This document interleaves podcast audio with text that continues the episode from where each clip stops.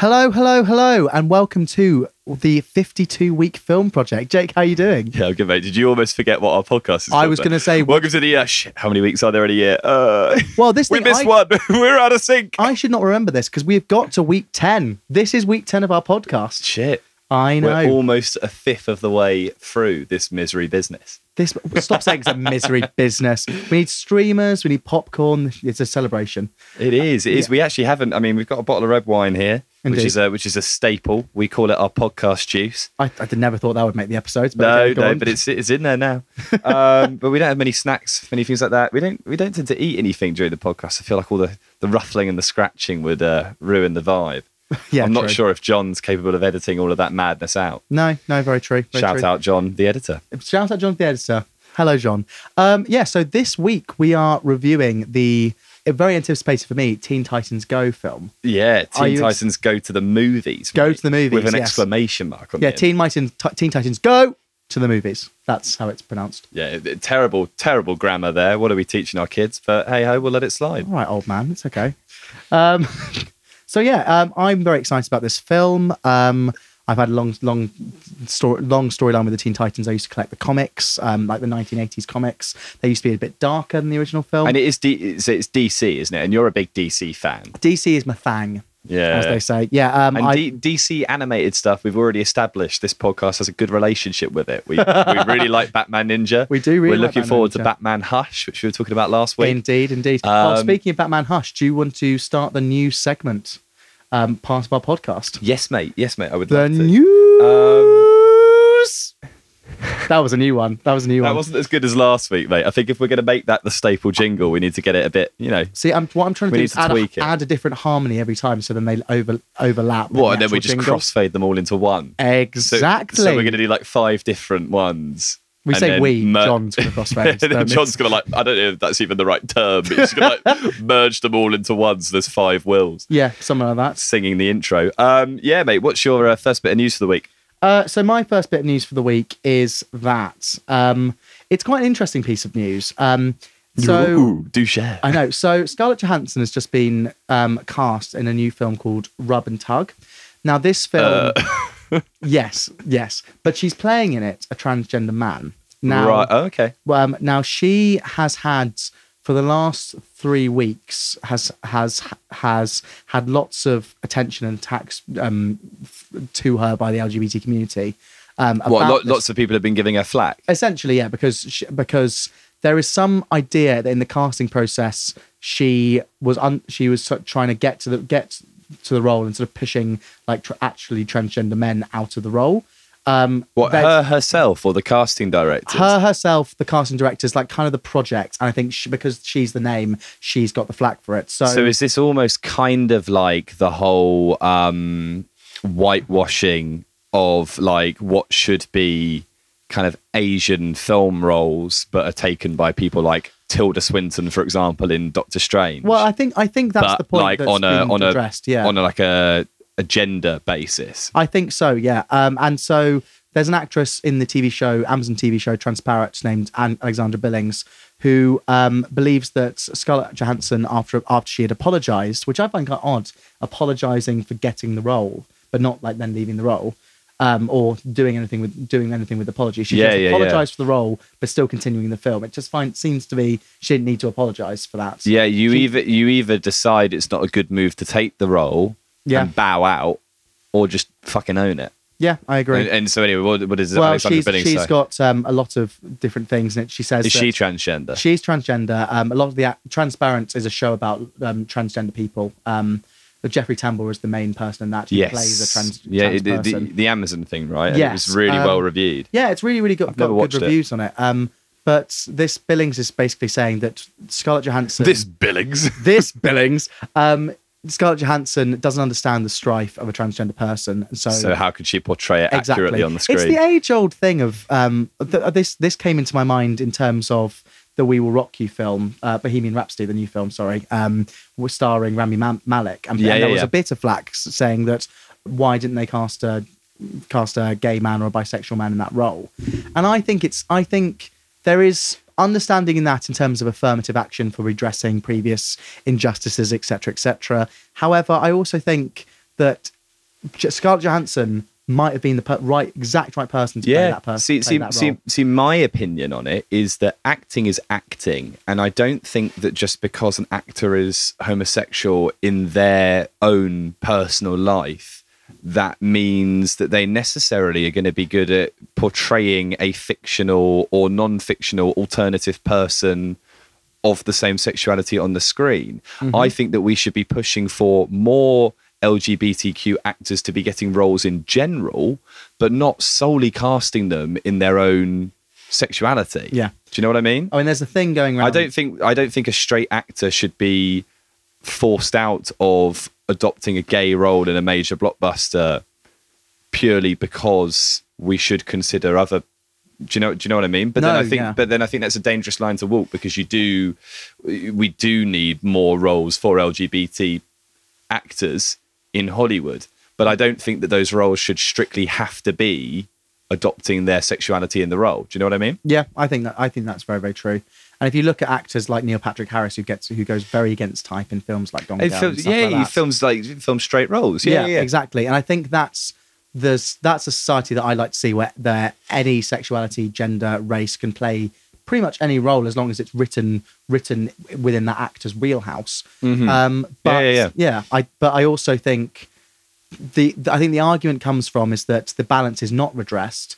So is this just perhaps um yeah is this just perhaps is just this is this just perhaps um just furthering the alre- the all the the problems in cinema already if that makes sense Yeah. struggle to get my words out there but I No, think no, mate. points. I get it. good It's an interest. It's a really interesting. so what was your sec- first piece of news My first bit of news is um, around the film City of Lies. So I don't know if you're familiar with this, but this is the adaptation of a non-fiction novel based on the life of the cop that was surrounding the Biggie Smalls and Tupac Shakur murders.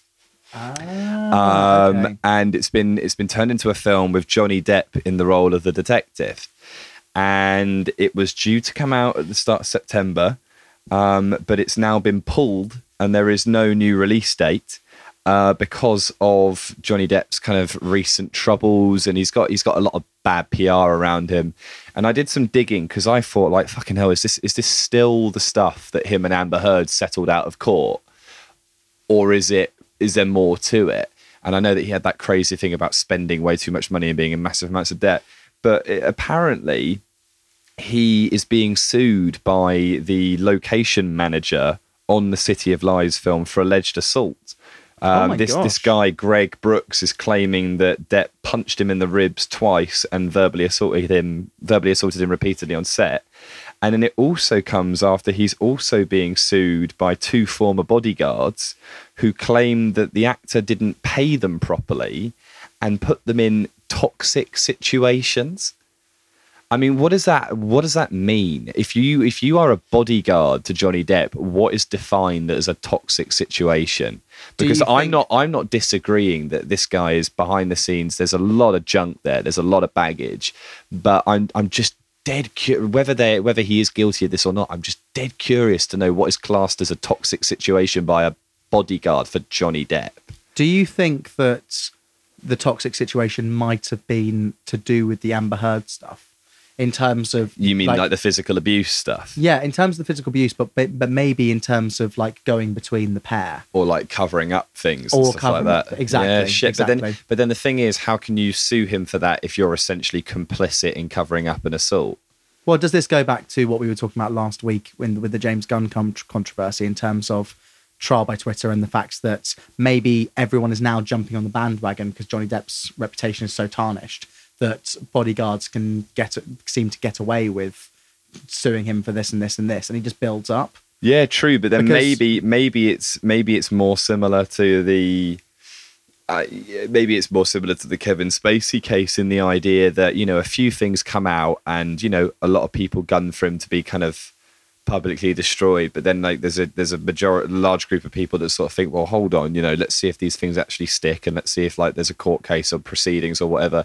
But then after that, out of the woodwork come case after case after case of alleged incidents, and it's like when there's a certain amount of them piling up, can that all really be fake? Yeah, Do you know what I mean? yeah, yeah. And, and that was what I thought with Johnny Depp was I'm going to hold off because I think you know let's let due process take place. Let's see if anything actually happens.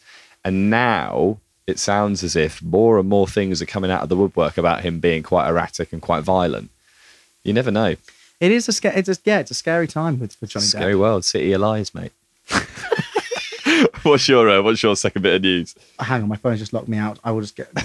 I know this is the perfect time. Here we go. Uh, second piece of news um, is that Hollywood veteran Robert Redford had set, says that his next film will be his last movie that he'll, he'll act in. Oh, really? Yeah. So do you know Robert Redford well? Not massively. So the uh, so I don't really know him that well either. I think he's popped up in a couple of films that I've watched throughout my 21 short years in this. He planet. is acting royalty. I'm familiar Yeah. with So he was in. He was. Um. He's in The Sting, which is a very famous. Yeah, yeah, um, yeah. Film, and also Butch Cassidy and the Sundance Kid. Those there's two main um, roles. Um.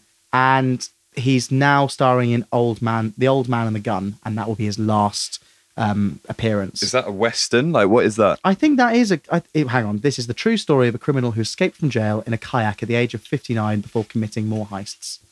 Brilliant. Yeah, that sounds great.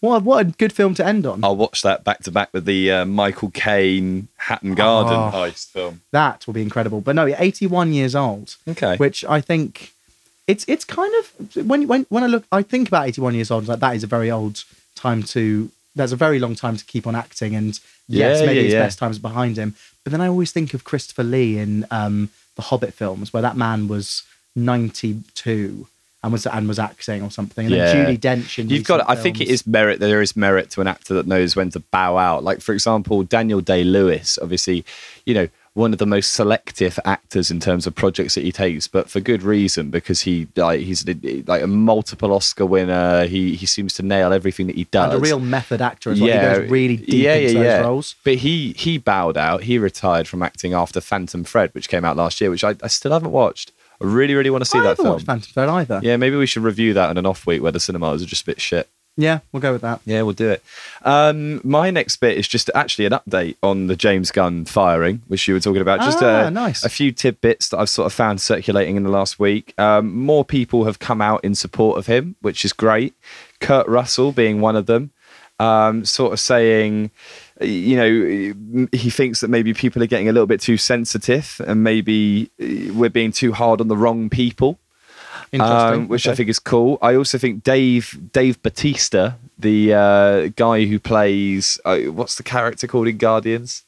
Um, oh Drax, my gosh, Drax the Destroyer. Drax the Destroyer. Um, he has basically come. He's been very verbal in the last week and said it's he finds it physically nauseating that Disney have fired James Gunn, and has said that the only reason he is still starring in Guardians Three without James Gunn directing is because Disney won't let him out of his contract. Oh. Yeah, so like it's re- it's really ruffled feathers, um, but there may be some good stuff on the horizon. Uh, there might be a solution to the problem. Um, a load of people on Reddit essentially came up with this campaign to get this other director, a guy called Jimmy Gunbergo, to take over the directing of Guardians Three. So, who is Jimmy Gumbergo? so basically, Jimmy Gumbergo is a picture that's gone viral of James Gunn with a mustache. That's great. That's Um, fantastic. And the idea being that Reddit want to sneak James Gunn back into the director's seat of Guardians 3 by making a false alias for him. And if you like, I don't know if anyone who's listening has seen the picture, it is fucking hilarious. But more than anything, I look at it and I think, oh, this is this is just ridiculous. And then I look at the picture a little bit more and I think actually like a handlebar mustache really suits James Gunn. Like I reckon if he does come back, I think is kind of like a salute to the fans that have been supporting him. I think he should grow it out and he should fully embrace the Jimmy Gumbergo I alias. think I think that's what I think that James Gunn could, do. It'd be a bit of a fuck you to Disney, but I think it's I think it would be deserved. To- after the film wraps, maybe. Yeah. Exactly. Comic Con exactly. panels. That's Um, have you got a final bit of news? uh, yes, very quick one. Um, House of Cards has been announced. Um, the new oh season. yeah, yeah, yeah. The poster's out, isn't yeah, it? the poster's out. The poster um, is is it Claire Underwood?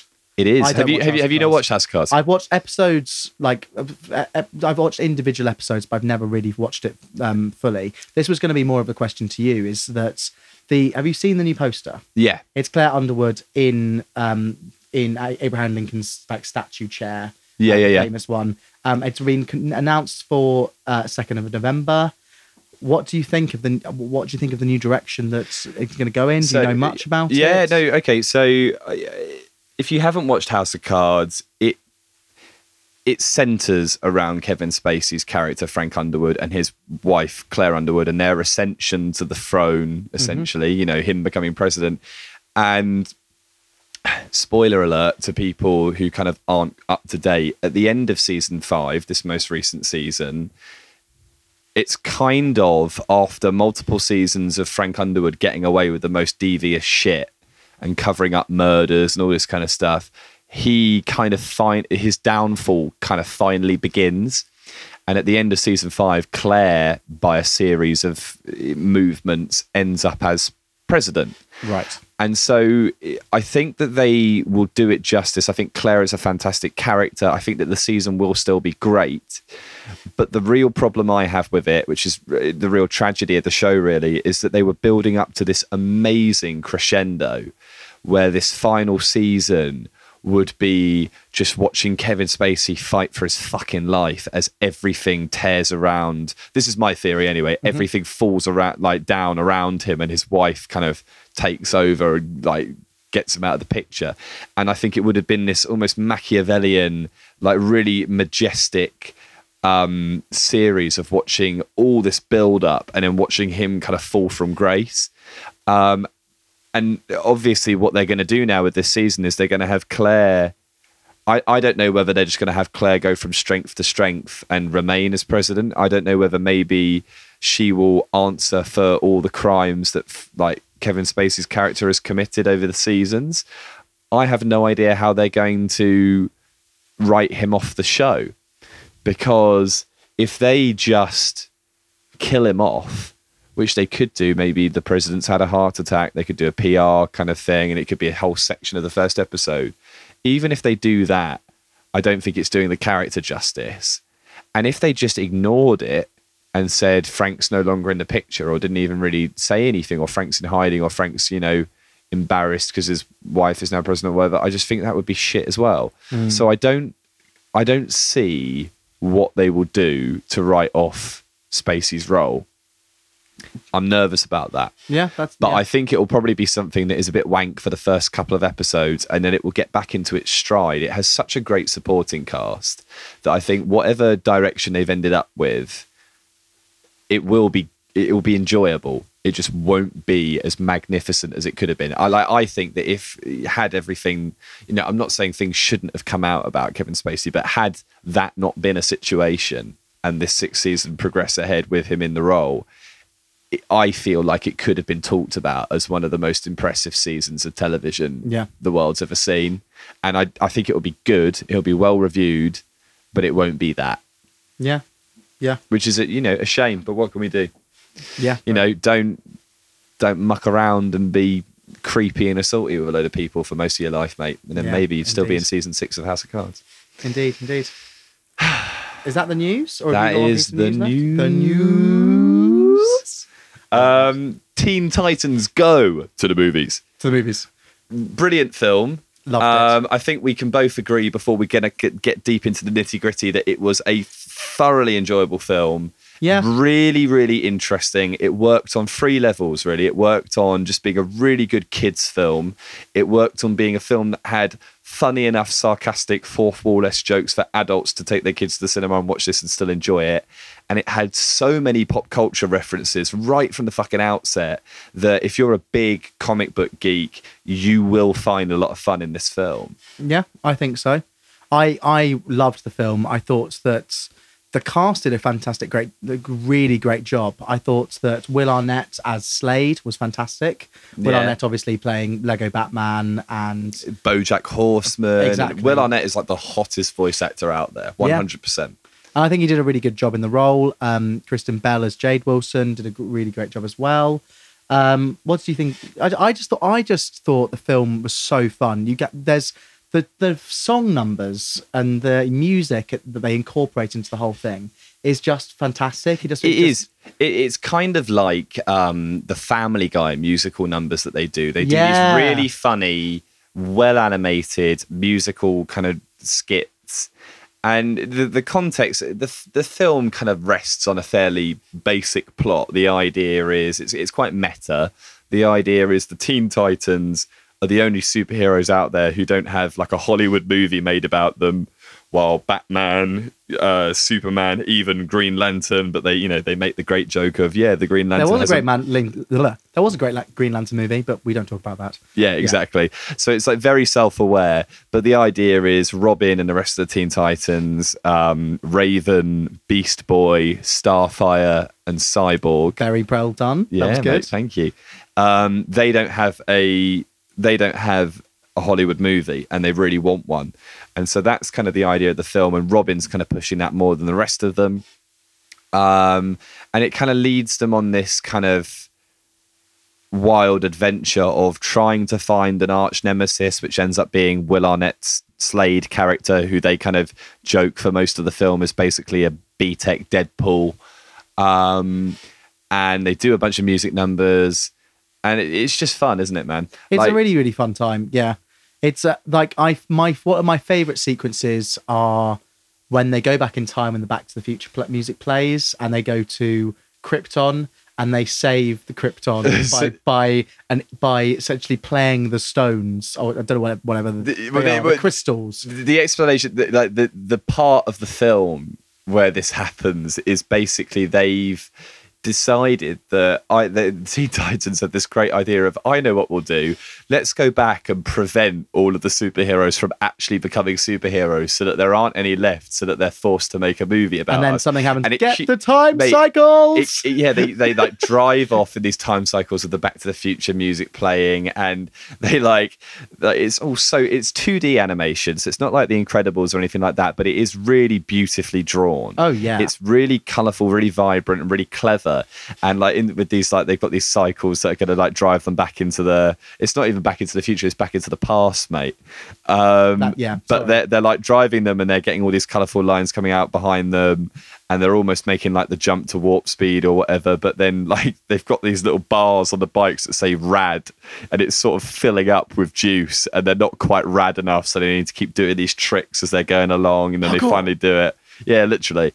Um, but they essentially go back in time and prevent all of your favorite DC superheroes from actually becoming superheroes. So, what do they do to prevent Superman from so being? with Superman, they use the they Jor El is trying to save the planet with you by using these crystals, and they play the crystals like an EDM song. And in the cinema, I saw it with my friend Tom, and we were just like rocking out to it. It was it was it is really funny. The It's next like- one, Aquaman, is is there's Aquaman, they're having like some beers on the side of a pier, and they throw the plastic. It's actually like quite a quite an important narrative point in this day and age, environmentally. But they throw the like plastic that can like holds the uh, beer cans together into the ocean, and Aquaman gets caught in it and fucking drowns. Yeah, it's really morbid. And then the be- the best one, Oh. the best one is the Batman one. You will never be able to go and watch a Batman film ever again and take the like um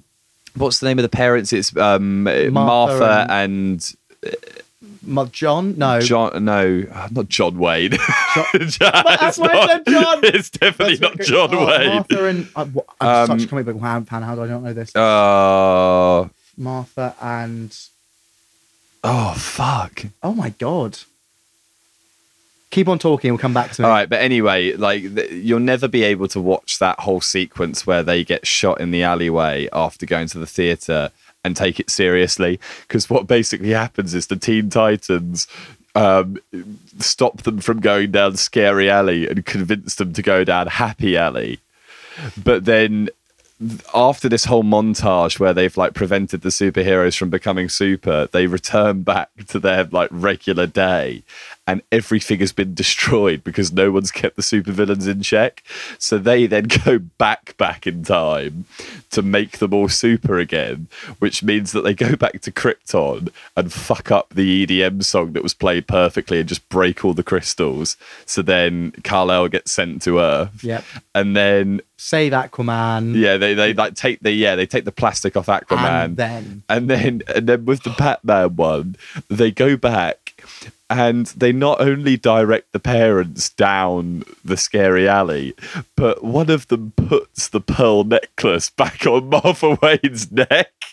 Which is obviously the eponymous, like, like that's the thing that's being tugged away by the robber when she gets shot and yeah, it's and that's like the big- most iconic like superhero origin moment I think there is. I gasped in the film. I was like, I, I was like, no, you can't doing do this. this. Like this, is Yeah. really toeing the line. Yeah, I, I think it shows how much a testament. Um, sorry, it shows how big a big a film Teen Titans Go is, and also how much love um, a lot of the creators have. That Stan Lee, the very famously Marvel um, tycoon of all the Marvel films, shows up for like he's in two scenes. Of He makes film. a cameo, doesn't he? He makes a cameo. First of all, the cameo is just in the background, he's sort of waving, etc. And he goes up to the camera, takes it, it's like, "Hi, I'm Stan Lee. I'm taking my eponymous cameo." Yeah, yeah. I'm taking my really long overdue cameo It's in this in this Marvel film. Oh wait, this is a DC film. I've got to get out of here. It's so good. It's so good.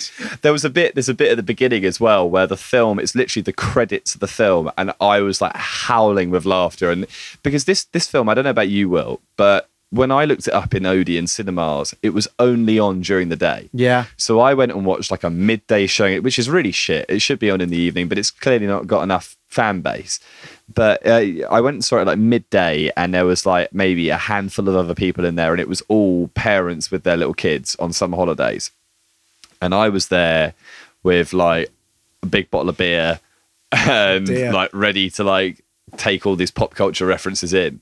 And it, it literally it starts with like the kind of they do the traditional credits of like the pe- the producers of the film and everything like that. They all have their little animations at the start of the movie.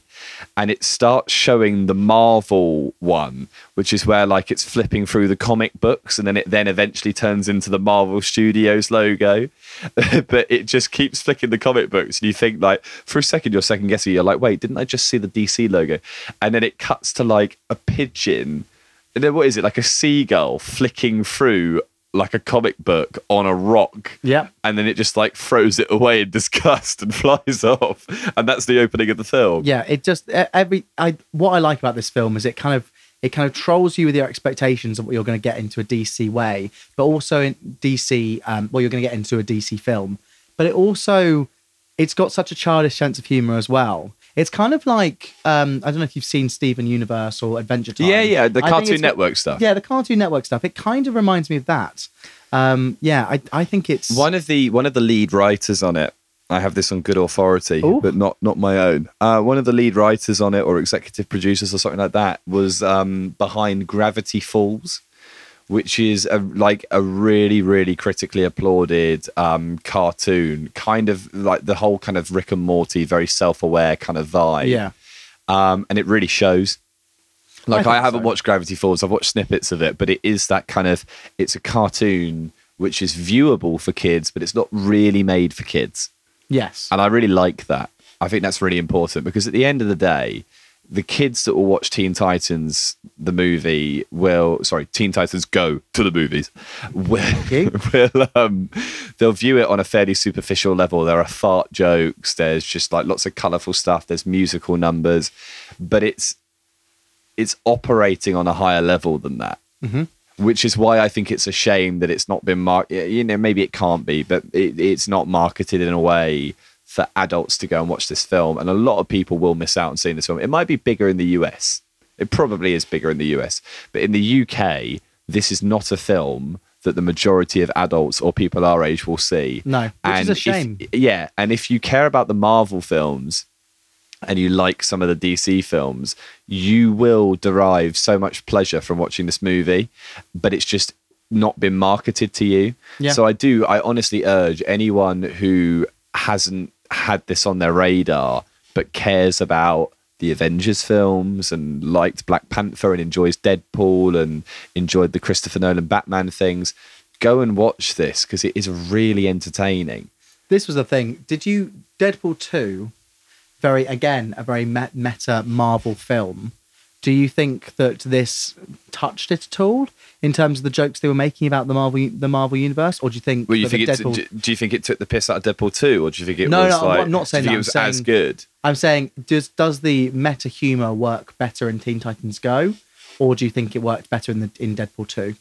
So I like. It's interesting because we didn't review Deadpool two. It, I think it came out the But week it- before It- our podcast started. We watched it the week when we started doing the podcast. Yep. But we weren't quite ready to review it, and we did solo instead. And I was kind of glad that we did because we both, despite the reviews not being super popular for solo, we both enjoyed the film. We really vibed off it, and we had a lot to talk about in that opening episode.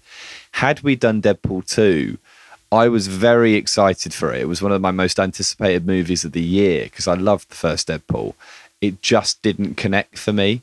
I didn't think it was very funny. I think it it was very forced. I think it reached a point where its meta humor it felt it was so important that it actually wasn't genuinely thinking about the jokes it was producing and it just felt a bit it, it kind of felt like it fell on its own sword a bit um, I think this was better.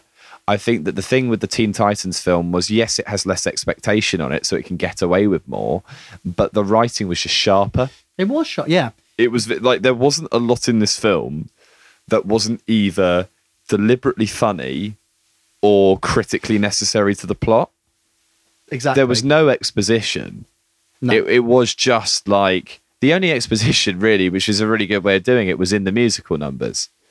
Exactly, and If- that if that made it that made it fun. It wasn't like when we were doing Mission Impossible last week, and it was like there would be three minute long scenes where Tom Cruise is sat at a desk watching a like projection onto a wall of this is your mission the plutonium is here you need to get it from henry cavill with his three million dollar mustache do you know what i mean mustache, me. oh mate no, yeah, so. I, I I completely agree. I think this the writing was sharper for this. I think the meta humor was better.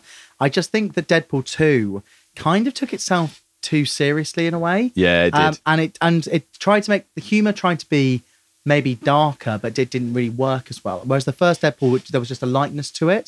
yeah yeah Um, yeah And they were playing with the idea of, of, of comic book. Whereas this one, whereas Deadpool 2, the marketing was fantastic to, for Dead- Deadpool 2, as we've talked yeah, about. it was brilliant. Like, absolutely, one of the, The best Celine marketing Dion, campaigns. Very in your face, 2. but if you like it and you're geared towards that kind of humor, it was fab. Exactly, exactly. That's what I think explains why it was such it was such a success at the box office.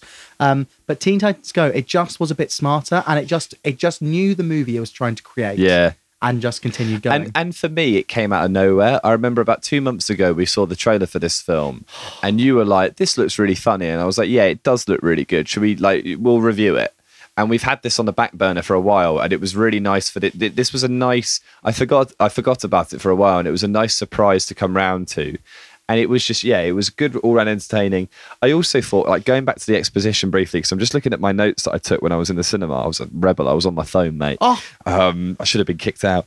Um, but there was a bit, there was a bit where they, um, a lot of it was like Rick and Morty esque humor. Like there was the bit where it was like they're in the cinema and they're announcing the different Batman spin off films, and Robin keeps thinking that it's going to be about him, and it's like. Uh, Batman's number one sidekick, and then it, like Robin like jumps up onto the screen. It's like it's me. It has to be me, and then it goes utility belt, the movie, and it's like it uh fits so much stuff into it. Yeah, like that, and that was so Rick and Morty.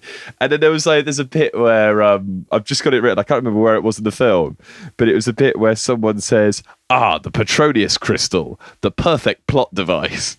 oh, and that that's so great. That is so great. It fully acknowledges the fact that there is just this bollocks bit of the plot where Slade, the villain, is trying to steal this thing from different areas, and the Teen Titans keep trying to foil him. And there isn't really any re- the, the, like the thing that he's stealing has no impact on the plot whatsoever. Mm-hmm. It's just a reason for them to be there meeting, and I just love the fact that they acknowledge it. They completely own it. What do you think of Slade Wilson? Sorry, Slade. Slade Wilson is his actual name in the comics. Um, what do you think of Slade being the best drag queen of all time? What do you mean? Well, he's Jade, isn't he? Oh yeah, mate. The he twist. should go on RuPaul's Drag Race. I was stunned and shocked and gagged and gooped. It was that's again drag for terminology. Um, but no, yeah, it, I, I he's a drag queen. Slade is a drag queen. yeah, Isn't that no, what I it- is good, it, I, and I like that. It's a good twist, isn't it? I yeah, I thought the twist would be because there's a, in the comics there is a character called Terra who is Je- who is um who is Slade's daughter who is a Teen Titan and then betrays the Teen Titans for um for for her father. So I Yeah, thought yeah, there was yeah. going to be some play on that, but actually, actually no, no, it's just Slade. It just sort of works for the But- whole thing. like I, I just I, again like I'm looking at my notes and some of these so, uh, some of these bits were so funny like in the opening scene where there's the giant balloon man who's stealing money from the bank and he just says like time to inflate my bank account and then like runs off with the fucking I vault thought that was very sort of Batman and Robin, like I the it original really 1960s. good. Yeah, And then- do you know who plays the Blue Man? no Greg Davies. Greg Davies Greg Davies. really Yep. Oh, speaking of Greg Davies, you know the new se- season of Cuckoo's out. season four Season four of Cuckoo's out. mate this is not the news This is this is the news. yeah. okay cool we need to watch that No, that's right. like great. now Yeah. the rest of the episode is just us watching Cuckoo and going, "Oh my god!" Um, another bit was there's the bit where they go on set to film the Teen Titans movie, and all the Teen Titans start beating up Slade, and then they knock the mask off, and the guy goes, "Guys, I'm not Slade. It's just me, Shia LaBeouf." And then one of them goes, Cyborg I goes, "That's about- even worse." and they start beating him up even more. Yeah, yeah. Oh mate, I thought it was so funny. Um, I really, really enjoyed it. yeah, it was fantastic. Um, what, should we go on to Critic Quote Awards? Well, just then? quickly, I Go just on. wanted to talk about the before we go into Critic, Critic Quote Awards. I just wanted to talk quickly about the um the post credit scene for Teen Titans Go. See, I wasn't there for it, I so you're gonna have to. So this is the spoiler. So Teen Titans Go is a spin-off um, from original Teen Titans TV show, which was like a more of a young adult. they look a bit more mature in that the characters, Exactly. right? Yep. The last scene of the post credits scene, the last scene of the post credits scene, um, was the Teen Titans coming back, the 2003 2006 young anime, young young teens animated people, and it just comes back as like a video message. Um, you know the fuzzy screen, and then it's Robin talking to the screen, and then it's there's a fanfare and it goes. So I think they're bringing back either a movie of the Teen Titans sho- show, the original, or they're doing the TV show again. I've just got the I've just got the goosebumps doing it because the Teen Titans I think are my favorite comic. Teen Really? Titans Go was never my, really my thing because I grew out of Teen Titans Go because it started in 2013 I think Teen Titans Go, but I grew out of them before I really like I, I was an old I was I was a teenager before I was Yeah. like watching the show. But Teen Titans comics are fantastic. They explore so much of the interesting mythology. The Teen Titans comics of old, they really explored the dark side of it. I mean, I mean, the, the guy who plays Arsenal, who is um, who was Speedy, who was Arrow's sidekick in the Teen Titans, but has a heroin overdose. Um, in in the Oh, so it tackles, comics. like, it tackles real really serious deep- stuff. It tackles what was so great about the original comic series is as a teenager reading it, it deals with loads of teenage issues written for a teenager rather than written by an adult who thinks this is what teen, teens need to hear. Yeah, And yeah, I'm not saying pro- probably the, that, probably the saying- same probably the same kind of vibe as if you're a young te- if you're a teenager and you're reading like the Noughts and Crosses books, Exactly. or the Cherub books, which are like fictional stories that tackle drugs, teen pregnancy, abuse, and all that. Oh, mate, those books are amazing. Do you want to start a podcast just doing the, che- cherub books? Mate, oh, should we do a, should we do a spin-off podcast? Just Spin-off like podcast. reviewing the Cherub books. That's genius. Mate, I'm fucking down. let's let's sack off this 52 week. Stop saying no, we'll do it. We'll do it. we've only got 42 weeks left, Jake. We'll do it as an aside. Yes, or we'll do it do it. aside. We'll do it after season one of the 52 week film project. If we get big enough, Patreon, but let's not to Patreon. Get, get ahead of oh, ourselves. dearie me. uh, right. Okay. Critic quote awards. Yes. So, best description of Teen Titans. Go to the movies. Um, I have from Adam Graham of Detroit News.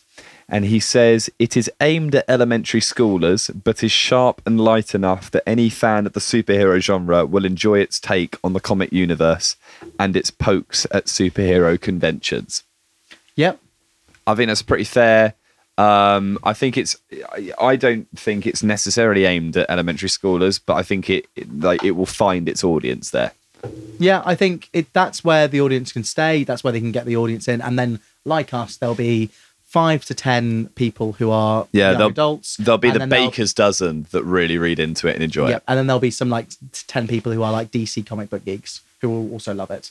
Um, mine is on very similar vein from Marsha Lederman from the Globe and Mail.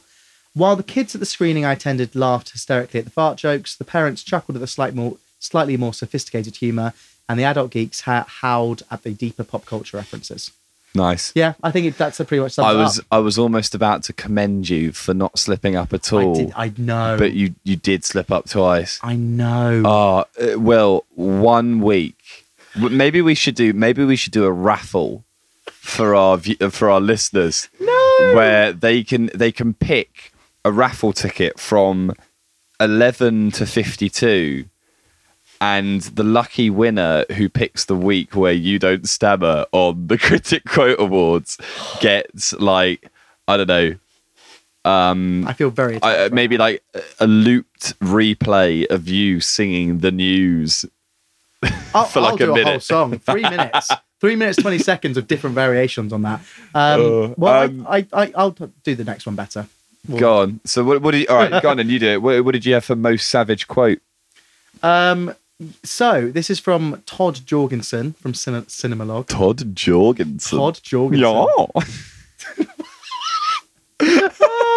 Todd Jorgenson does sound like a sort of Swedish porn director. Todd? Jorgenson sounds like I don't know a stage name for.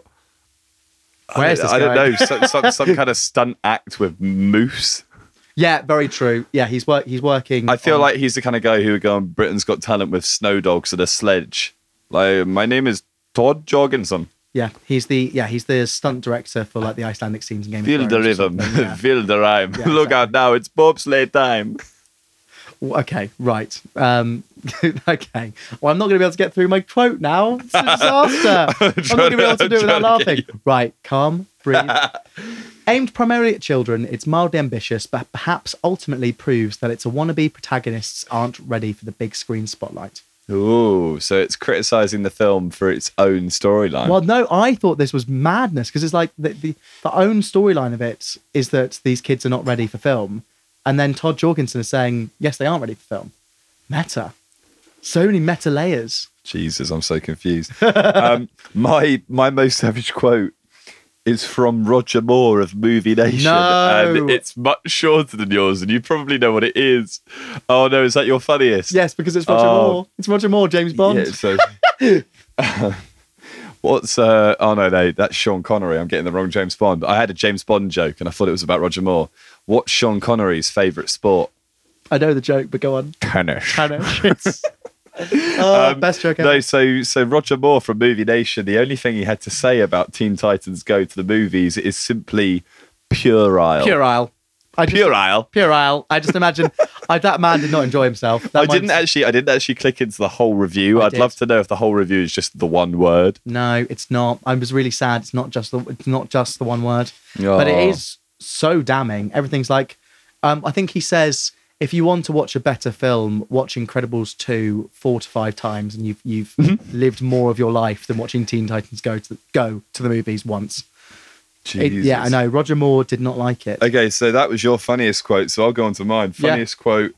Uh, it was just another good observation, mate. I think we need to change this critic quote because most savage and best description are like they're good categories, but I feel like we're always struggling to find a genuinely funny one. We're trying think- ma- we're making them should funny we should we way. change it to funniest moment in the film? I'd like that, and then do it before the critics' quotes, or just do it throughout. Yeah, or do it at the beginning or something? would that because work for a like, film like because Hereditary? like I think it would be better if we funniest there were funny moments in Hereditary. there were very funny moments in Hereditary, Um, actually. yeah, but if we're if we're doing something like my sister's keeper, like funniest moment, uh, Yeah, exactly. um, we'll figure it out. We'll figure Funniest out. moment in Fault anyway, Stars. Yeah, it wouldn't really work. For now, funniest quote was just another good observation. Really, it's from Glenn Weldon of NPR, and he said, "If this silly." Silly movie accomplishes nothing else. it has rendered it utterly impossible for anyone to depict Batman's origin on screen ever again with a straight face which just goes off my point of I think it's one of the funniest sequences in an animated film is when they like stop Batman from becoming Batman and then make him Batman again. Yeah. And now now I'm thinking about it, it, it comes to mind there's another bit in that whole superhero montage where the Teenage Mutant Ninja Turtles are just turtles. Crawl- they're they're, craw- that. they're crawling out of the sewer towards this like broken vial of like bright green ooze, which is obviously what turns them into Teenage Mutant Ninja Turtles. And the Teen Titans just turn the turtles round so that they go back into the sewer. Yeah. The, the whole Oh, film is so great. funny. The whole film is fantastic. Um, all right, rating out of ten. eight. Yeah, mate, I think it's an eight as well for me. Eight. It's fantastic. It- it's it's a really things- really good film. It could be longer, and the plot could have a bit more impact. I think there's a lull. I think there's a lull after after the going back to the past thing. There's a bit of a lull there where there's not there's it's not as silly. It's more Yeah. plot based, etc. Um, however, I think the film's great. Another thing that lets it down is the late Batsby. Oh yeah, just what a rubbish reference. Yeah, a rubbish reference. B uh, what we what we're referring to is that it's similar to when we did Incredibles two, and we talked about the pre dis, the pre Pixar film they do.